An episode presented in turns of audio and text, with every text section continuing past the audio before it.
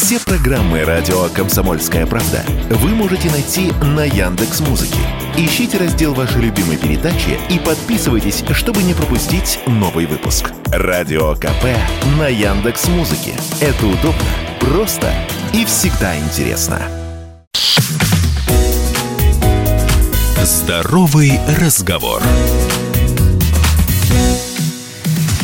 Всем привет, это «Здоровый разговор» у микрофона Мария Баченина. Продолжаем беседы из цикла «Все, что вы хотели знать про еду, но не знаете» или забыли спросить. Есть ли продукты, которые стоит исключить, если хочешь быть здоровым? Допустим, фастфуд, сладкое, жирное, красное, нет, не вино, мясо. Фастфуд специалисты по питанию рекомендуют сильно ограничить. Дело в том, что чаще всего такая еда содержит большое количество соли, сахара и насыщенных жиров. Кроме того, при ее приготовлении используют продукты низкого качества, а также масло, которое много раз нагревается, из-за чего в этих продуктах образуются трансжиры. Последние являются канцерогенами и при систематическом употреблении могут стать одним из факторов, который провоцирует развитие некоторых видов онкозаболеваний. Колбасы, копченые полуфабрикаты также не должны быть основой вашего рациона. Дело в том, что вещества, которые содержатся в мясе, добавляются во время обработки или образуются при его приготовлении, могут увеличить риск развития рака. Что за вещества такие? Ну, например, нитраты и нитриты. Они добавляются при производстве колбас, сосисок, ветчины и прочих деликатесов.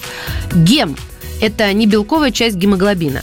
Она естественным образом содержится в красном мясе гетероциклические и полициклические амины. Эти химические вещества производятся при обработке и приготовлении красного мяса при высоких температурах, в том числе на гриле или барбекю. Вот как раз по этой причине не рекомендуется употреблять сгоревшие кусочки мяса. Однако важно помнить, что бояться и исключать мясные продукты ну не нужно. Лучше сконцентрироваться на разнообразии источников белка, включить в рацион птицу, рыбу, морепродукты, фасоль, нут, нут, чечевицу, тофу. Красное мясо есть тоже можно. Если говорить про норму, то это где-то 3 стейка в неделю, либо 70 граммов в день.